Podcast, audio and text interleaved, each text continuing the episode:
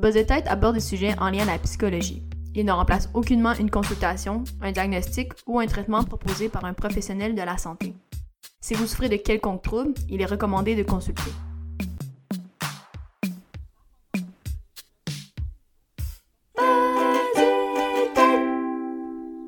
Salut tout le monde, j'espère que vous allez bien. Aujourd'hui, euh, je suis super contente parce que je reçois à nouveau euh, Catherine Simon-Paquet euh, qui était venue dans le fond à la saison 2 nous parler de douance. Donc salut à toi Catherine. Salut, merci beaucoup pour l'invitation. Je suis super contente d'être ici encore. Oui, mais j'espère que ça va bien ce matin, un peu plus vieux, mais est-ce que ça va? Oui, vraiment. J'ai super hâte de parler de psychologie positive, qui est vraiment un de mes sujets favoris. Oui, mais c'est ça d'ailleurs. Tu viens de nommer justement le, le, sujet euh, du jour. Donc oui, tu reviens pas nous parler de douance euh, en particulier, mais plutôt de psychologie euh, positive. d'ailleurs, juste peut-être avant d'entrer dans le sujet, là, juste rappeler aux auditeurs que tu es doctorante en psychologie en recherche à l'UQAM. Mais donc, c'est ça, qu'est-ce qui qu'est-ce qui t'a amené justement à peut-être à, à, cet intérêt-là de la psychologie positive? En fait, c'était vraiment un hasard lorsque j'étais à la maîtrise à l'Université de Montréal en psychologie, j'ai regardé la grille de cours et j'ai vu qu'il y avait un cours qui se donnait qui s'appelait Psychologie positive. Donc j'ai regardé le plan de cours, c'était un séminaire donné par la professeure Mireille Joussemet. Puis euh, chacun des cours avait un thème qui était par exemple la gratitude, la pleine conscience, la théorie de l'autodétermination et euh, j'ai trouvé ça vraiment fascinant. Je me suis dit "Oh mon dieu, il y a vraiment un champ de recherche sur ce qui va bien chez les gens." Et euh, donc j'ai pris ce cours-là à l'UDM et je suis tombée vraiment en amour avec la psychologie positive à ce moment-là. Comme tu nommes, est-ce que c'est justement un champ de recherche qui serait plutôt récent, j'imagine? Euh, en fait, la psychologie positive, là, comme moi je l'entends, ça a été créé euh, par euh, Martin Seligman en 2000. Donc, c'était vraiment comme une édition spéciale de la revue American Psychologist de l'APA, l'American Psychological Association. Puis dans cette édition-là, il y avait plusieurs chercheurs qui ont écrit des articles sur euh, la psychologie positive. Donc, c'est récent, mais euh, ça fait quand même une vingtaine d'années. Avant, on, faisait quand même de la psychologie positive, mettons dans la psychologie humaniste ou dans d'autres courants antérieurs. Mais la psychologie positive, comme moi je l'entends, c'est vraiment euh, la différence, c'est que c'est testé empiriquement. Donc, il y a vraiment des études scientifiques qui suivent la méthodologie euh, conventionnelle scientifique pour euh, tester des hypothèses et tout ça, alors qu'avant, c'était plus comme des théories. Donc, euh, c'était plus des idées, dans le fond, que les chercheurs émettaient par rapport à ce qui va bien chez leurs clients, par exemple, si c'était des psychologues cliniciens ou basés sur des observations qu'eux avaient fait. Là, on rentre déjà dans le vif du sujet, mais est-ce qu'il y aurait une définition de qu'est-ce que c'est la psychologie positive? En fait, comment c'est euh, conceptualisé, c'est on étudie ce qui va bien chez les gens, chez les dans les communautés, dans les organisations, là, parce qu'il y a beaucoup de psychologie positive au travail. Donc, euh, c'est l'étude, par exemple, des forces. Euh. Donc, c'est vraiment comme d'étudier comment on peut amener les gens à se développer de façon optimale. Donc, c'est vraiment le pôle un peu je dirais, opposé à la psychologie traditionnelle qui étudie beaucoup comment on peut soigner les maladies mentales ou les, psychologies, euh, les psychopathologies. Pardon. Donc, on peut utiliser la psychologie, la psychologie positive pour le traitement des psychopathologies, mais ça s'applique vraiment à tout le monde. Donc, on peut utiliser ce qu'on étudie dans la psychologie positive pour euh, développer son plein potentiel dans le fond, puis vivre une vie vraiment qui est à notre image, qui vaut la peine d'être vécue. En anglais, c'est beaucoup ça qu'on dit par rapport à la psychologie positive. Là. On veut créer une vie qui vaut la peine d'être vécue. D'ailleurs, je l'ai oublié de le mentionner, là, mais tu as une page, une troisième page Instagram qui est justement euh, psychologie euh, positive. Et justement, j'ai vu certains de tes posts là-dessus. Est-ce que est-ce que tu peux nous partager justement certains, euh, certaines théories, mettons, euh, à la psychologie positive? Euh, oui, ben il y en a vraiment beaucoup, là. Par exemple, une des théories que j'ai étudiées durant mon doctorat, c'est la théorie dualiste de la passion avec le professeur Robert Valran à l'UQAM. Donc, par exemple, dans cette théorie-là, il y a deux types de passion. Il y a la passion harmonieuse qui a lieu lorsqu'on se trouve une activité qu'on aime beaucoup, euh, qu'on investit beaucoup de temps et d'énergie dans cette activité-là et que l'activité nous définit. Donc, par exemple, je pourrais dire, moi, euh, je suis une coureuse, j'aime beaucoup ça faire de la course à pied, je passe beaucoup de temps à le faire, j'investis beaucoup de mon énergie, donc c'est une passion pour moi. Mais ma passion peut être harmonieuse, donc elle peut être harmonisée avec les autres sphères de ma vie puis est dans mon contrôle. Donc, quand moi, je décide que ça me tente pas de faire de la course à pied, je me sens pas coupable, je suis capable de faire d'autres choses, dans le fond. Donc, si j'avais à l'opposer une passion obsessive, c'est une passion qui entre en conflit avec les autres sphères de ma vie, et c'est une passion qui est, comme on dit, pas sous mon contrôle. Donc, dans le fond, je me sens, je me sens obligée de le faire. Sinon, si je le fais pas, je me sens vraiment coupable. Par exemple, si j'avais une passion obsessive pour la course à pied, euh, je pourrais courir euh, deux heures par jour et me sentir vraiment coupable si je le fais pas. Puis de faire ça, ça pourrait entrer en conflit avec d'autres sphères de ma vie, comme par exemple ma relation avec mon conjoint. Si lui trouve que c'est excessif puis qu'on n'est pas capable de trouver de compromis parce que moi, je, veux pas, euh, par exemple, réduire ou changer mon horaire et tout ça. Donc, c'est vraiment le fait qu'il y a deux types de passions qui mènent à des conséquences différentes aussi. Parce qu'on sait qu'une passion harmonieuse va mener à des conséquences vraiment positives comme le bien-être, euh, la satisfaction de vie, euh, tandis que les émotions positives, tandis qu'il y a une passion obsessive, ça va mener à du burn-out par exemple, ou euh, des problèmes liés à l'estime personnelle, parce que les gens qui ont une passion obsessive basent beaucoup leur estime personnelle sur leur passion. Donc ça, c'est une des théories, par exemple, qui s'inscrit dans le courant de la psychologie positive. Mais justement, super intéressant. Puis j'imagine que la, la, ligne, entre les deux passions, elle n'est pas nécessairement toujours euh, claire et définie. Ben, dans le sens, tu tu les définis bien, mais j'essaie de penser. J'avais fait un cours au doctorat sur euh, la psychologie au travail, la santé au travail, puis on avait abordé un peu ça. Fait que, tu sais, j'imagine, quelqu'un qui serait justement passionné de son travail, par exemple, qui aime beaucoup ça, qui va donner beaucoup d'heures, ça va faire euh, quasiment de l'over et tout et tout, mais on dirait, je me dis, ah, est-ce qu'il se retrouve dans la première catégorie où ça pourrait devenir justement obsessif et, que ça pourrait lui nuire? Par exemple, on pourrait penser à un burn-out, ou tu l'as nommé, mais ça pourrait. Euh, ce que je comprends, c'est qu'on pourrait osciller entre les deux? Oui, absolument. Il y a vraiment une flexibilité parfois entre les deux types de passions. Prenons par exemple les étudiants universitaires. Au début de la session, peut-être qu'on est vraiment passionné harmonieux, dans le sens où on voit nos amis, on va prendre des cafés, on sort un peu, on fait un peu de party, genre dans le sens où on met pas toutes nos énergies dans nos études. Mm. Mais quand on arrive vers la fin de session, puis que là, il y a les examens finaux, ça se peut qu'on devienne obsessif. Puis que là, on se dit, OK, là, j'ai deux semaines pour faire mes examens finaux. Je vais tout donner. Je vois plus mes amis. Je fais plus de sport. je mange à moitié. Euh, c'est comme, je pense qu'il y a beaucoup de personnes qui sont passées par là. Fait que ça, c'est une période de temps où on est obsessif envers nos études. on a une passion obsessive. Mais cette flexibilité-là entre la passion obsessive et harmonieuse est probablement adaptative ou adaptée dans ce contexte-là. Parce qu'au début de la session, on a moins d'efforts à mettre sur nos cours. Puis mm. qu'on arrive à la fin, si on veut performer, on n'a comme pas vraiment le choix d'être plus obsessif. Ouais. Ouais, c'est une théorie qui s'applique bien aux étudiants en psycho, entre ouais, c'est ça. Absolument. ça. Mais, mais encore là, j'imagine que, ben, dans l'exemple que tu donnais par rapport à la course, ou, mais on dirait, j'imagine, parce que tu l'as dit tout à l'heure, c'est euh, un peu, c'est la psychologie positive, un peu s'applique à tout le monde, fait on dirait que pour revenir encore à cette théorie-là de la passion, on dirait que je pourrais le voir même au sein, mettons, de mettons, un individu qui devient nouvellement parent, de voir donc un peu justement au début cette passion-là qui est harmonieuse, tout, mais puis dans le sens, est-ce que ça a rapport aussi, j'imagine, avec la pression aussi, les standards qu'on peut se mettre? Fait que si je reprends, mettons, le parent ou la mère, le père qui devient euh, nouvellement parent, et là, finalement, ça devient un peu obsessif, justement, tu la façon de, de, de, vouloir bien, justement, être un, bon parent, une bonne mère, euh, euh, mais j'ai l'impression qu'il y a peut-être aussi une pression par rapport au système qui est autour du parent, aux autres personnes, puis tout ça. Ouais. Absolument. Puis c'est vraiment un, un, sujet intéressant, la passion parce que ça peut être envers une autre personne. Donc, par exemple, dans la relation parent-enfant, le parent peut avoir une passion pour prendre soin de son enfant. Puis c'est vraiment documenté, ça. Puis effectivement, c'est sûr que comme tu l'as abordé, le système qui est autour d'une personne, ou l'environnement, mettons, plus général, ça va vraiment affecter aussi le type de passion que la personne va, euh, va développer, ça c'est clair.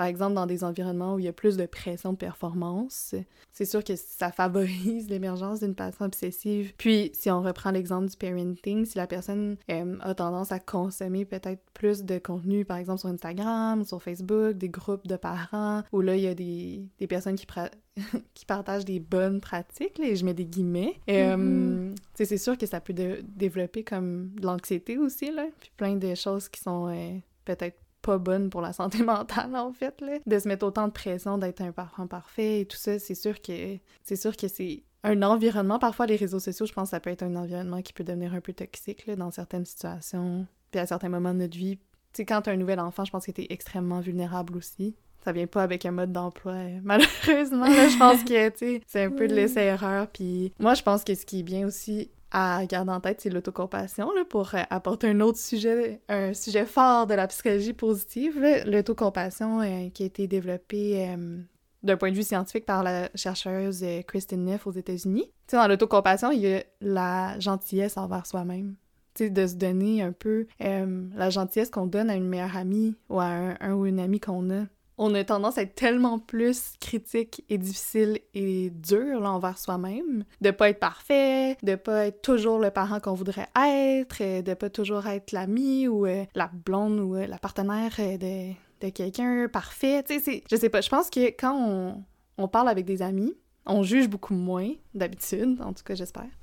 Et Et c'est ça que l'autocompassion amène, tu sais, de, vraiment essayer d'avoir une perspective envers soi-même, comme si on était un ami ou une amie. Puis euh, il y a aussi deux autres composantes, là, l'autocompassion qui est la pleine conscience, la présence attentive. Donc de vraiment juste se demander qu'est-ce que je suis en train de vivre en ce moment. sais, puis ça peut être des émotions négatives. Ben ça peut être par exemple la tristesse. Je peux me dire en ce moment je suis vraiment triste ou je suis vraiment déçue, mais c'est juste d'en prendre conscience puis de pas juger. C'est sans jugement. Donc, c'est ça, la troisième euh, composante de l'autocompassion, c'est l'humanité commune. Donc, c'est vraiment de se rappeler que ça arrive à tout le monde, que tous les nouveaux parents, par exemple, vivent ces émotions-là, vivent cette vulnérabilité-là, puis que tout le monde fait de son mieux, dans le fond. Euh, quand on vit des échecs aussi, c'est quelque chose qu'on peut euh, pratiquer par exemple, dans mon cas, ça m'est arrivé que j'avais appliqué à des bourses de doctorat, puis que je les ai pas obtenues. Ça, pour moi, à ce moment-là, c'était vraiment un échec. J'ai trouvé ça super difficile. Mais je me suis dit, écoute, ça arrive à tout le monde. De, vivre des échecs, surtout dans le milieu universitaire dans lequel moi je baigne. Euh, on n'a pas seulement des succès. Donc, c'est vraiment de se rappeler qu'on n'est pas tout seul, en fait. Ça, je pense que c'est vraiment un aspect clé de l'autocompassion, de se dire, euh, je suis pas toute seule il y a plein d'autres personnes qui vivent la même chose que moi. Puis pour plusieurs, ça, c'est très réconfortant, en fait. Mais je reviens encore sur... Euh, tout à l'heure, tu sais, je disais un peu les, pressions de la société ou du regard des autres, puis je me demande, est-ce que justement, ce que tu nommes l'autocompassion, par exemple, est-ce que c'est un, un, peu pour aller justement à contre-courant de ça, de justement, tu sais, dans une société où on est très individualiste, on va le dire comme ça, où justement, c'est faut, faut, faut, être, euh, faut être le meilleur, faut avoir les meilleures notes, on veut accéder à ci, à ça. Puis là, c'est un peu de, de, on dirait, pas retourner en arrière, mais de, de regarder ça, de prendre peut-être une distance, puis de dire, hé, attends, là, tu sais, je veux dire, c'est pas parce que j'ai pas eu telle bourse que euh, je suis un échec ou j'ai vécu un échec, par exemple. Parce que ça, ça va un peu dans cette euh, idée-là? Oui, euh, dans son livre, à Kristen Neff, elle explique vraiment aussi les racines de son concept de l'autocompassion.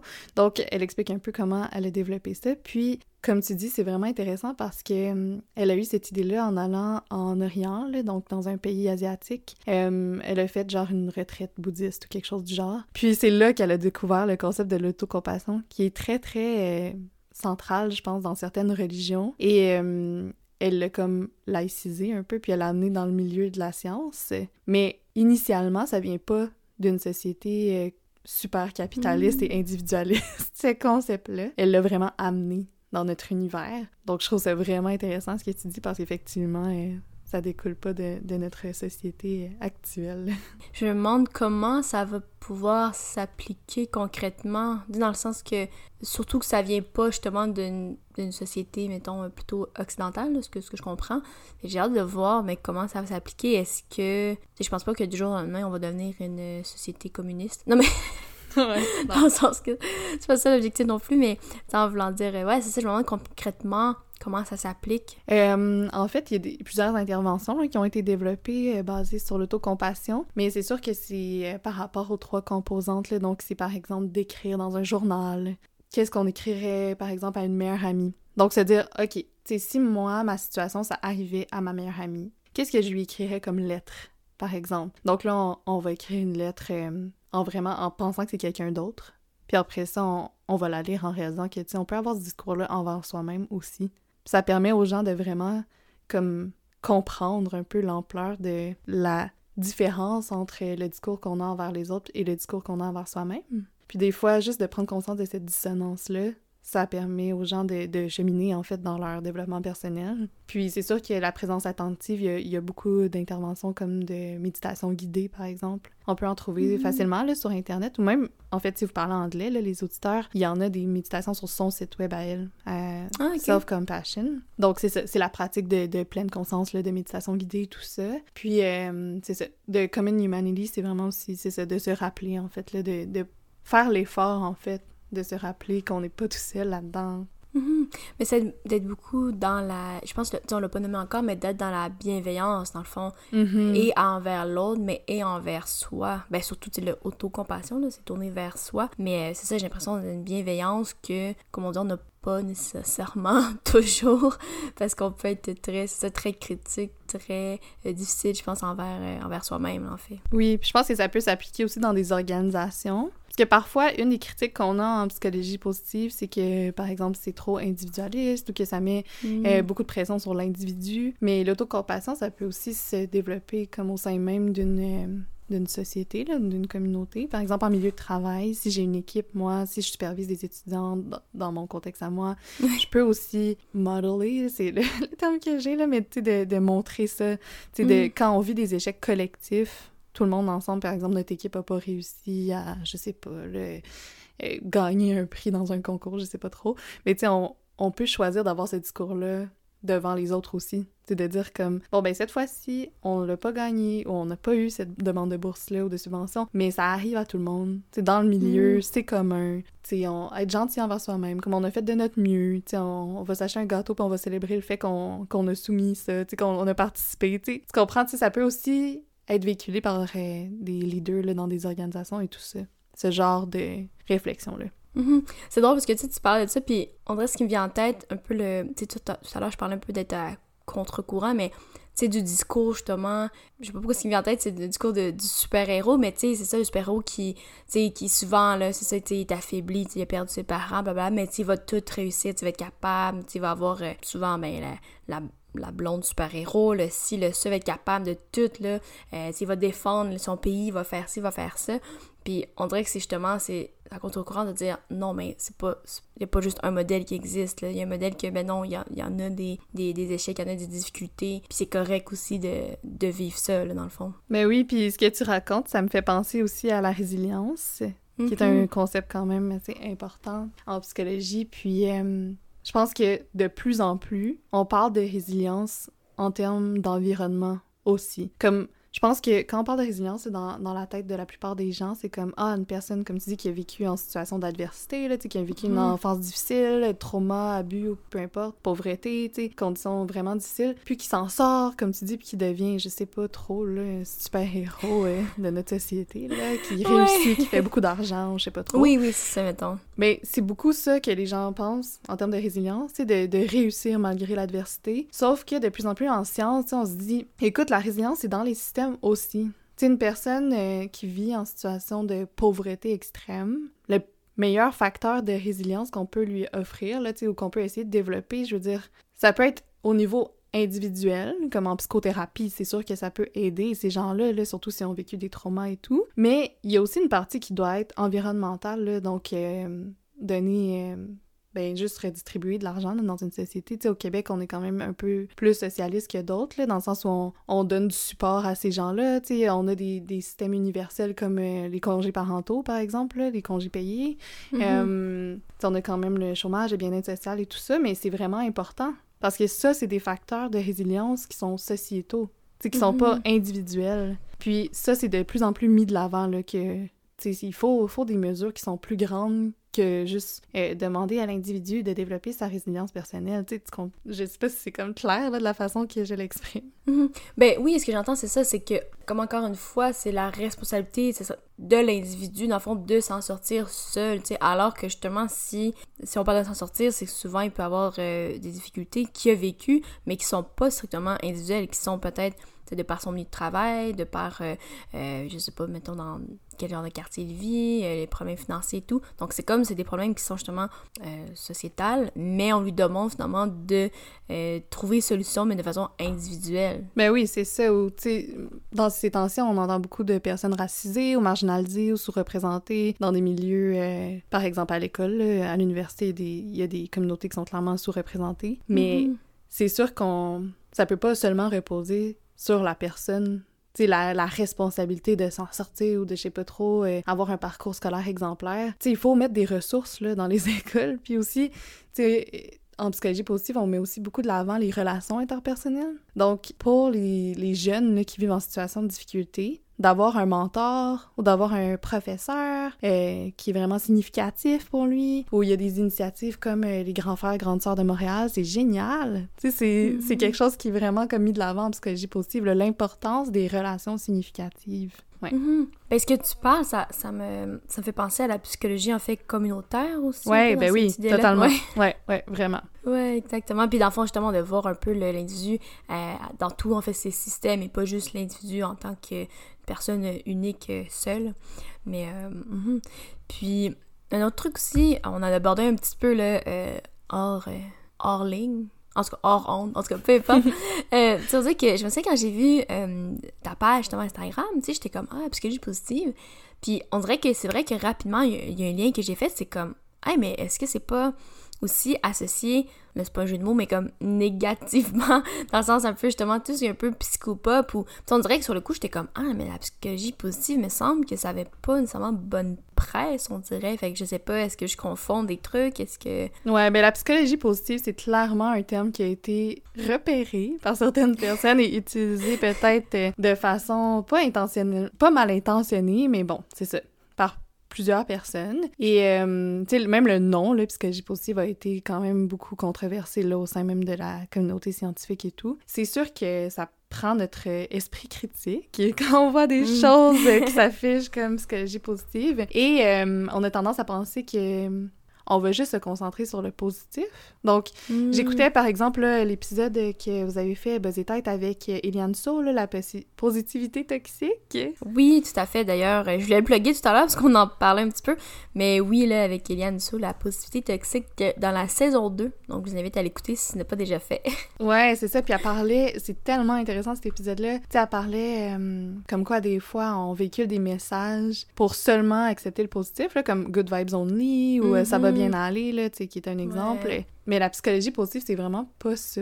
Tu sais, c'est-. Je pense que le positif de psychologie positive, c'est plus comme dans comment on peut amener les gens à s'épanouir, puis à vraiment, c'est ça, vivre la vie qu'ils aimeraient vivre pour que ça vaille la peine. Mais il y a tout le courant de la présence attentive qui est euh, d'accueillir ce qui est là sans jugement. Donc, Mm. euh, si c'est des émotions négatives qui sont là en ce moment, ben c'est vraiment correct. Tu sais, c'est dans la- l'autocompassion dont on parlait tantôt, c'est ça aussi. Tu sais, c'est d'accepter tout ce qui est là. Tu sais, c'est- c'est pas... euh, au contraire, c'est vraiment pas de nier l'importance, en fait, des émotions plus négatives ou, comme Eliane le dit, plus désagréables. J'aime vraiment ça, Mhm. ce qu'elle amène en disant Ouais. comme émotion positive, c'est agréable, puis négative, c'est plus désagréable. Je trouve ça tellement vrai. Tu sais, les émotions négatives ont une fonction, là. Quand on est fâché, ça peut nous permettre de mobiliser de l'énergie pour atteindre un but, par exemple, ou euh, de défendre vraiment nos limites.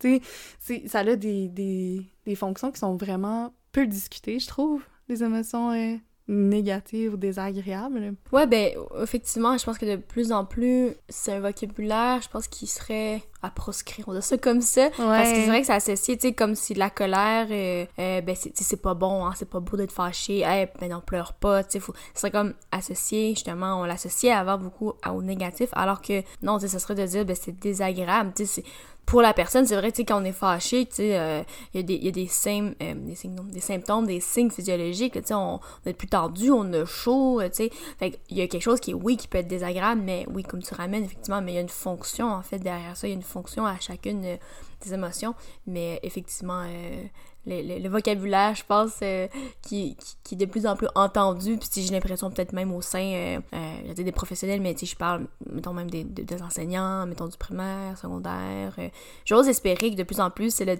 les langages qu'on utilise, là, plutôt des émotions agréables et désagréables, mais je pense qu'encore dans le.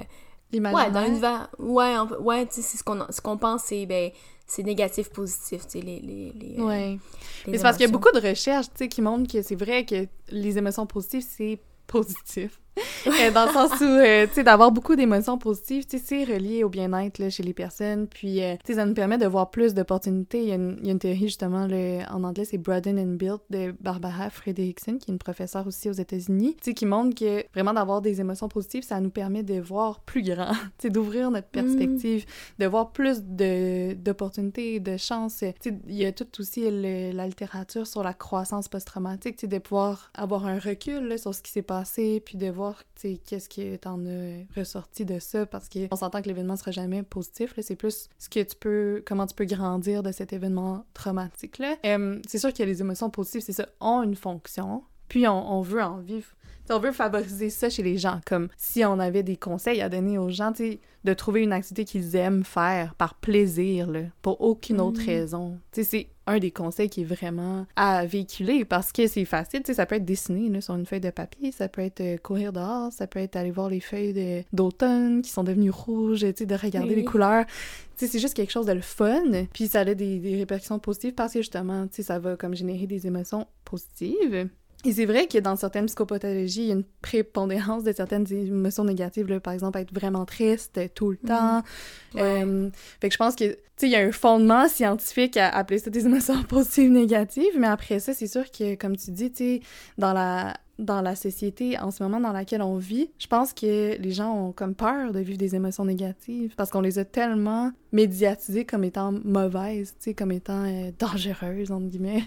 Euh, je pense que c'est ça le vrai problème, tu sais, c'est la façon qu'on en parle. C'est ça. On met vraiment peu de l'avant à quel point elles sont importantes puis à quoi elles servent. Ouais, puis tu sais, d'autres obstacles aussi à la, je veux dire, la partage des émotions, tu sais, c'est aussi le trouve beaucoup des fois le, le, le rôle qui sont assignés, tu sais, les émotions, mettons, chez les, chez les femmes, chez les hommes, euh, on dirait que ça, ça n'a pas le même rôle, puis c'est drôle parce que j'en parlais euh, cette semaine, puis, tu sais, je, je pense que de plus en plus, euh, culturellement, ou tu sais, mettons, à la télé ou, ou dans les films, ben on va voir là, des, des, des, hommes qui vont pleurer, qui, qui, oui, vont être en colère, mais qui, qui vont pleurer, puis je pense que je pense que si on, si on remontait, là, il y a comme quelques décennies, je pense pas qu'on voyait beaucoup ça nécessairement à la télévision, mais alors que maintenant, euh, je pense que oui, je pense à des émissions euh, que j'ai regardées récemment, dont euh, La Casa de Papel, ou je sais pas si tu as vu le film The Guilty, mais c'est avec Jake Gyllenhaal, mais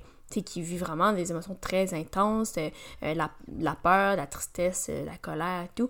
Mais en tout cas, bref, le lien, c'est pour dire qu'il y a ça aussi. J'ai l'impression que ça tend à changer aussi, là, ce qu'on montre aussi, ça, culturellement, télévisuellement, au cinéma, ben c'est que c'est correct d'avoir ces émotions-là. Là. Oui, absolument. Puis je pense que c'est vraiment important aussi au sein des relations intimes, des relations interpersonnelles entre deux personnes quand on se permet de pleurer devant une autre personne, on montre quand même un haut niveau de vulnérabilité. On, ça montre aussi à l'autre personne qu'on lui fait confiance, puis qu'on se sent en sécurité dans cette relation-là, puis qu'on se permet de vivre de la vulnérabilité. Mm-hmm. Donc au final, tu sais, c'est tellement bénéfique. Ouais, ouais, ben tout à fait. C'est un, ouais, c'est un très beau mot, je trouve. Mais, mais qui peut être aussi des fois un obstacle, tu sais, justement, cette, cette peur, d'être euh, plus vulnérable face à, quelqu'un d'autre, ouais. Non, mais je pense que c'est vraiment important, là, puis euh, c'est tu sais, les relations interpersonnelles, c'est vraiment aussi euh, un pilier, là, d'une bonne santé mentale. Puis ça, c'est comme dans n'importe quelle théorie de la psychologie, là, puis juste en psychologie positive, je pense que c'est clair que pas mal tout le monde a déjà entendu parler d'attachement, tu sais, de, du pouvoir, tu sais, d'une bonne relation, là, tu sais, sécurisante, là. Mm-hmm. Je pense que c'est tellement quelque chose qui qui est important. Donc, ça serait vraiment aussi comme un des conseils, un autre conseil qu'on pourrait donner pour avoir une bonne santé mentale, c'est de trouver des personnes de confiance, c'est trouver des personnes avec qui on peut développer des liens sécurisants, puis de vraiment investir dans ces relations-là, prendre le temps de les développer. Euh, mm-hmm. Je trouve que tu parlais de notre société qui va tellement vite, puis euh, je pense que pour moi, tu sais, le self-care, c'est toutes les petites choses qui nous permettent d'être en bonne santé mentale, comme prendre soin de nos relations, comme dormir, comme, comme je disais tantôt, de faire des activités qui sont vraiment juste pour le plaisir. Mm-hmm. De pratiquer la gratitude au quotidien. C'est toutes des choses qui, justement, sont véhiculées dans la psychologie positive qui sont vraiment étudiées de façon empirique. Mais c'est drôle parce que, euh, je te disais tout à l'heure, euh, je suis en train de faire euh, un carrousel sur Instagram. Puis parce que, bon, je sais que aujourd'hui, au moment où vous écoutez l'épisode, on n'est plus la journée de la journée mondiale de la santé mentale, mais nous, à l'heure actuelle où on enregistre, c'est cette journée-là. Puis bref, dans mon carrousel, c'est exactement ça. dont je parle, mais ben, c'est dans le fond ce que, ce que tu reprends, mais effectivement, c'est de prendre soin euh, de soi. Puis, tu sais, je pense, comme tu dis, c'est pas juste associé, je pense, à la psychologie positive, de façon générale, de prendre soin de sa santé mentale, comme tu dis, de faire des choses qui peuvent être plaisantes, euh, d'avoir de bonnes habitudes de vie, euh, d'avoir un bon réseau social. Ça, je, je sais que je pense qu'on le répétera jamais assez, mais je pense que c'est des trucs de de, de base, j'ai l'impression. Je voulais juste revenir sur, euh, tu sais, moi j'étais partie sur ma lancée, je suis comme, ouais, mais la psychologie positive, est-ce que c'est pas un peu négatif ou quoi que ce soit? Mais je me demandais, est-ce que, est-ce que des fois c'est peut-être un peu à tort ou je sais pas, mais euh, associé justement avec la croissance personnelle, tu sais, alors que, que des fois les livres de croissance personnelle, c'est comme... Moins scientifique. ouais, c'est ça. ouais, ben c'est ça. Oui, c'est clair. Non, non, c'est sûr. Je pense qu'il y a beaucoup, beaucoup de chercheuses et de chercheurs en psychologie positive qui ont publié des livres, grand public, et qui ont mm. été très, très controversés pour ça. Tu sais, je pense qu'en ce moment, là, en 2021, on est dans une période d'entre-deux.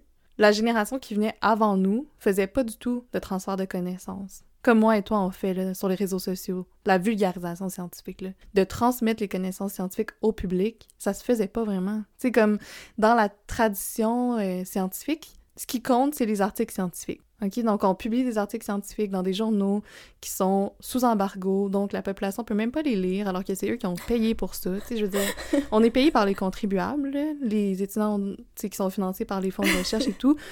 En tout cas, pour moi, c'est un non-sens total, mais dans cette génération-là, c'est ça, la, la philosophie. Donc, les personnes qui allaient publier des livres grand public, ben, ils étaient mal vus dans ce temps-là. En ce moment, au Québec, il y a un gros, gros mouvement pour la mobilisation de connaissances, pour qu'on traduise, qu'on transmette l'information au grand public. Donc moi, je pense que ça, ça va tendre à changer. Mais elle vient de là, la perception négative de la des, des gens psychopositifs qui vont écrire des livres grand public, tu sais. Je sais pas genre euh, la clé du succès, là, ou un truc comme ça. Mais c'est sûr qu'il y a des gens qui sont pas du tout du milieu scientifique, qui se sont mm. appropriés le terme psychologie positive, parce qu'on s'entend que c'est pas un terme réservé, là.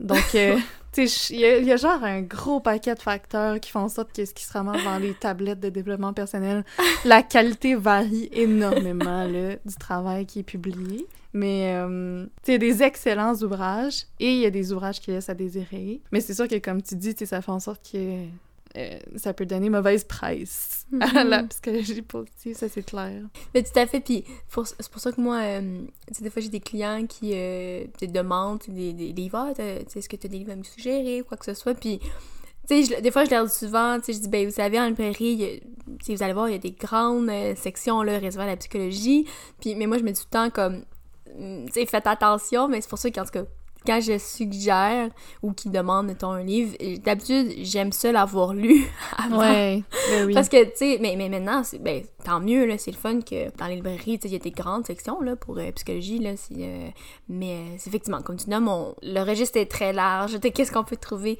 aussi, mais, ouais, donc, voilà, je pense, ben, comme tu dis, d'où les associations, peut-être, que certains ont peut-être mauvaise presse. Mm-hmm. Mais moi, j'espère quand même que, tu sais, dans quelques années, ça soit moins mal vu d'écrire des livres grand public par, mm-hmm. par des chercheurs. parce qu'en ce moment, c'est ça. sais je trouve que c'est il y a un problème là, du fait qu'on valorise pas assez encore la vulgarisation mm-hmm. scientifique. Tu sais, je pense à deux livres, on a, on a sûrement parlé, euh, pas, en ligne, là, mais euh, le livre de Par amour du stress, c'est par exemple, ça c'est je pense un des très bons euh, exemples de Sonia Lupien, je pense qu'il est très très popularisé euh, et tant mieux, sais moi je, l'ai conseillé là, souvent, suggéré pardon. Puis euh, sinon aussi de Pascal Brion aussi. D'ailleurs, moi je, je suis en train de lire celui qui est plutôt pour les intervenants, tout ce qui, est, je pense, c'est entretenir ma vitalité des dents. Mm-hmm. mais, euh, mais donc, ouais, je pense que ça, c'est des, des, très, très bons exemples de, de livres qui, qui, euh, qui peuvent rejoindre vraiment la population. Ben, surtout le par amour du stress, mais qui est tellement bien vulgarisé, qui est tellement accessible, je trouve, là, pour... Euh, je n'ai pas besoin d'avoir étudié euh, en psychologie, là, pour, pour comprendre le livre, là, c'est très, très bien... c'est ça que je vous expliqué, il y a des, des, exercices, des exemples. Non, moi j'adore aussi Bernie Brown, ses travaux, ses livres comme The Gifts of Imperfections. Mm-hmm. c'est ça, il y a les livres de Christine Neff que moi j'ai bien aimé aussi. Mais dans tous les cas, euh, je pense que c'est important de toujours garder son esprit critique, puis de prendre ce qui nous, nous parle, puis de laisser ce qui nous parle pas. Parce que même dans ces livres-là, il y a des choses que moi, j'étais pas d'accord ou que je trouvais qui étaient vraiment exagérées. Euh, ils sont décrits par des chercheuses, c'est pas écrit mm-hmm. par des gens euh, hors du milieu scientifique. Ouais, ouais. Euh, mais c'est ça. Donc, je pense que c'est vraiment important, de, dans n'importe quel cas, de garder son esprit critique, puis de vraiment prendre ce qui nous parle le plus, ce qui va nous aider. Oui, mais merci, c'est un très bon rappel, effectivement, garder l'esprit critique. Peu importe, je pense que c'est qu'on lit. Mais ouais, merci euh, du rappel. Je voulais aussi faire suite, euh, je sais que hors, euh, hors onde, tu m'as parlé un peu d'un article en particulier. Peut-être faire aussi des liens par rapport avec la COVID, dans le sens qu'on sait que c'est pas un moment qui, qui a été facile. Là, je comprends qu'à ce stade-ci, peut-être vous dites, oh, ben, on s'en sort, on est on n'est pas, je suis d'accord qu'on n'est pas comme dans la première vague, mais essayez juste de voir est-ce qu'il y a des liens qui peuvent être faits avec justement la psychologie positive et la, situation actuelle qu'on vit tous, en fait. Oui, en fait, c'est ça, c'est qu'il y a un article qui a été publié cette année sur euh, la psychologie positive en temps de COVID. Puis ce que les auteurs amènent, là, en fait, c'est qu'il y a beaucoup d'études qui ont été faites en psychologie positive pour voir comment les gens ont réussi à euh, se mobiliser dans le fond pour pouvoir passer à travers cette épreuve-là qui était mondiale et vraiment très intense, là, on s'entend. C'était du jamais vu. Mm-hmm. Comment les gens ont réussi en fait à à bien aller dans certains cas. Et euh, par exemple, il y a comme une section sur le sens que moi j'ai trouvé vraiment intéressante parce que parfois on peut se demander comment les travailleurs de la santé, par exemple, qui ont vécu des, des moments extrêmement difficiles, ont continué à aller travailler, puis ont pu euh, quand même euh, maintenir une santé mentale dans ce temps-là, tu sais, qui était pas facile. Et une des hypothèses amenées, puis qui a été testée, là, il y a des articles là-dessus, c'est le sens. Donc, le sens, tu sais, c'est vraiment pourquoi on fait une action. Par exemple, pourquoi je travaille encore dans ce milieu-là? C'est quoi mon objectif là-dedans? Qu'est-ce qui, qu'est-ce qui donne un sens à ma vie? Puis, durant la COVID, il y en a beaucoup qui se disaient que hum, leur travail donnait un sens à leur vie. Tu sais, qu'ils contribuaient significativement à la mm. société. Tu sais, qu'ils étaient vraiment un des acteurs importants. Puis que, c'est ça, ils ont trouvé un sens, en fait, à, à ce qui se passait. Puis ça, ça les a vraiment aidés à, à maintenir, tu sais, une bonne santé mentale, là, aussi bonne qu'on peut avoir dans des moments comme ça, on s'entend. Euh, c'est ça, nous, par exemple, si on a fait une étude sur la passion, puis on a vu que de développer une nouvelle passion en temps de COVID, euh, qui était harmonieuse, euh, mm-hmm. ça a amené plus d'émotions positives, satisfaction des besoins, bien-être, par exemple des gens qui ont développé une passion pour la cuisine, vu qu'ils étaient plus souvent chez eux. ça peut avoir vraiment des effets positifs sur la vie des gens. Puis on peut apprendre beaucoup de ces expériences-là, euh, d'un point de vue scientifique. Là. Encore là, l'autocompassion, ça a été vraiment bénéfique pour plusieurs personnes durant la pandémie, de se dire, ben écoute, on vit tout le monde, cette situation-là. on l'a entendu souvent, là, cette, euh, cette phrase-là, je trouve, dans les médias, puis dans, dans différentes circonstances, comme on est tous dans la même tempête. Moi, j'adore cette expression-là. Là. On dit, on n'est pas tous dans le même bateau, on est tous dans la mm. même tempête. Il y en a qui sont dans des paquebots, puis il y en a qui sont dans des yachts, mais bon. Oui. c'est, on va dire ça. On est dans la même tempête. Donc, on n'est pas tout seul dans cette situation-là. euh, ouais, c'est ça. Il y, y, a plein de choses qui ont permis aux gens de, de passer à travers là. la gratitude. Par exemple, moi, ça m'est arrivé de me dire Mon Dieu, je suis tellement chanceuse d'habiter au Canada, un, pays où on a un système de santé, un système de justice. Euh, des... On sait que même si on attrape la COVID, on va être pris en charge veux, pas, on, a une maison. on avait la PCU là, qui a été, veux, pas, très, très, mm-hmm. très bénéfique pour plusieurs personnes.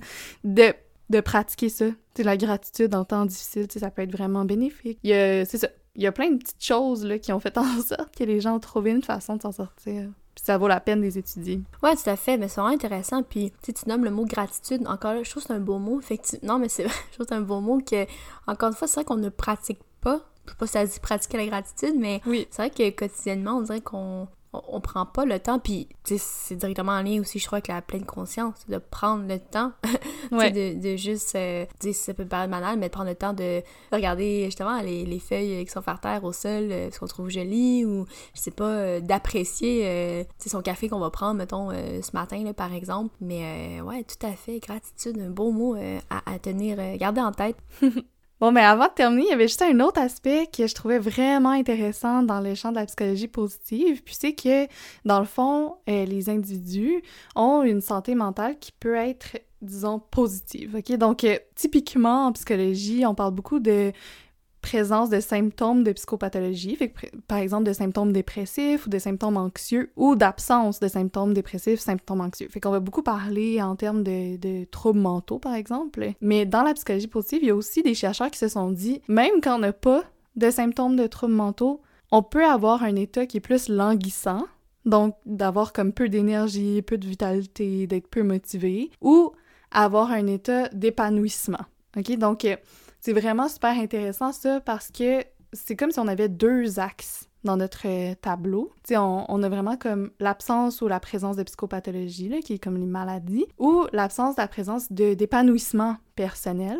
Puis de plus en plus dans la recherche, on voit que non seulement c'est deux choses qui sont comme distinctes, mais qu'en plus elles entrent en interaction. Donc euh, on peut être, euh, être languissant sans avoir de maladie mentale. Donc, c'est vraiment intéressant cet aspect-là parce que ça, ça montre toute l'importance de la psychologie positive puis de comment on peut étudier ce qui fait en sorte que les gens vont vraiment s'épanouir puis avoir de la vitalité puis avoir de l'énergie pour faire euh, ce qui les intéresse puis ce qui les nourrit. Moi, je trouve que c'est quelque chose qu'on doit vraiment garder en tête que les êtres humains à la base, on est fait pour explorer notre environnement. T'sais, on est des personnes motivées de façon intrinsèque. Tous les êtres humains, tous les bébés sont sont faits pour explorer leur environnement, puis trouver des activités qu'ils aiment, puis euh, genre développer des nouvelles attitudes. C'est vraiment comme dans notre euh, dans notre instinct, j'ai envie de dire, de faire des choses. Donc, si par exemple on a des, des personnes qui, qui sont à motiver ou qui ont de la difficulté à, se lever, à faire des choses, sans pour autant avoir une maladie mentale ou une psychopathologie comme telle. C'est important d'étudier ça comme, euh, comme scientifique. Et aussi comme clinicien, comme intervenant, c'est vraiment important aussi de voir comme qu'est-ce qui fait du bien à la personne. Même quand elle n'a pas une présence de symptômes euh, de, de, psychopathologie ou de maladie mentale. Donc, euh, c'est ça, je trouvais que c'était quelque chose vraiment à garder en tête pour euh, les gens, parce que je sais qu'il y en a beaucoup qui ont vécu ça durant la pandémie, notamment. Donc, euh, tous les petits trucs qu'on vous a donnés aujourd'hui, euh, ça peut être des, façons de vraiment, encourager notre instinct à se développer, puis à, développer, à explorer notre environnement, puis à, voir ce qui nous fait plaisir. Oui, ben tout à fait. Ben tout à l'heure, j'allais dire, on, va pas nécessairement les répéter, mais tout à l'heure, tu as nommé, on a nommé, ouais, je pense des trucs à, à, à, faire attention à... Bon, on parlait, bon, de voilà, un peu comme ça, de saines habitudes de vie. Euh, mais je pense que tout ça dans un dans une visée justement d'un bon fonctionnement. Je sais que tout à l'heure, hors honte, tu m'as parlé de fonctionnement optimal justement pour peut-être, j'imagine, chaque euh, individu. J'imagine c'est pas, on n'a pas tous le même fonctionnement optimal, mais je pense que justement propre à chacun de voir, euh, donc de se garder, je pense, oui en santé, mais comme en santé, bonne santé mentale. Puis dans le plus que tu dis, de garder cet, cet intérêt-là, cet instinct-là, je pense, vers notre épanouissement personnel. On, on, est fait pour s'épanouir. En réalité, mm-hmm. c'est vraiment des petites choses qui nous permettent d'avoir une bonne santé mentale. on parle beaucoup de, de saines habitudes de vie d'un point de vue de santé physique, mais je pense que mm-hmm. ça serait vraiment, vraiment bénéfique qu'on commence à parler de saines habitudes de vie pour notre santé mentale aussi. Oui, tout à fait. C'est une bonne considération à prendre, dont la consultation qu'un professionnel. je fais une blague, mais c'est vrai, je, je, pense avec toi qu'on en parlait aussi, là, dans euh, une, autre... On en a parlé une autre fois, mais euh, ouais, cette idée-là de que la, la santé mentale aussi, qu'il faut prendre en considération, et c'est pas juste le corps, la santé physique, mais euh, donc voilà. Euh, ben écoute, je pense que ça, ça fait bien euh, le tour. vraiment, merci beaucoup d'être repassé à base de tête. Merci à toi. Oui, donc juste repluguer évidemment là, Catherine Simon Paquet qui était venue à la saison 2 parler de douance. Donc je vous invite à écouter cet épisode si ce n'est pas déjà fait. Et donc voilà, donc un gros merci à toi. Est-ce que tu aurais des plugs à faire? Euh, ben oui, en fait, euh, je fais partie de l'Association canadienne de psychologie positive. Donc, euh, les ambassadeurs étudiants, on a une page Instagram qui est à commercial CPPA Students. Et aussi, j'ai fait partie du regroupement québécois de psychologie positive. On a une page Instagram aussi qui est à commercial psypositive.science. Et on a aussi un groupe Facebook qui s'appelle Psychologie positive Québec. Excellent. Donc, vous avez plusieurs endroits où vous pouvez retrouver Catherine. Euh, pour ma part, évidemment, euh, vous pouvez me suivre sur Instagram, donc Buzz podcast. Euh, je suis assez réactive sur Instagram. Surtout, il y a la page Facebook également. Sinon, il y a le courriel, donc euh, gmail.com Et pour écouter les épisodes, vous les écouter sur Apple Podcasts, Google Podcasts, Deezer et Spotify. Donc, n'hésitez pas là à m'écrire sur des commentaires, suggestions, questions, quoi que ce soit. Ça me fait toujours plaisir de vous lire. Euh, mais sinon, là-dessus, ben, encore un gros merci, Catherine. Puis, euh, on se dit euh, à la semaine prochaine. Merci. Bye.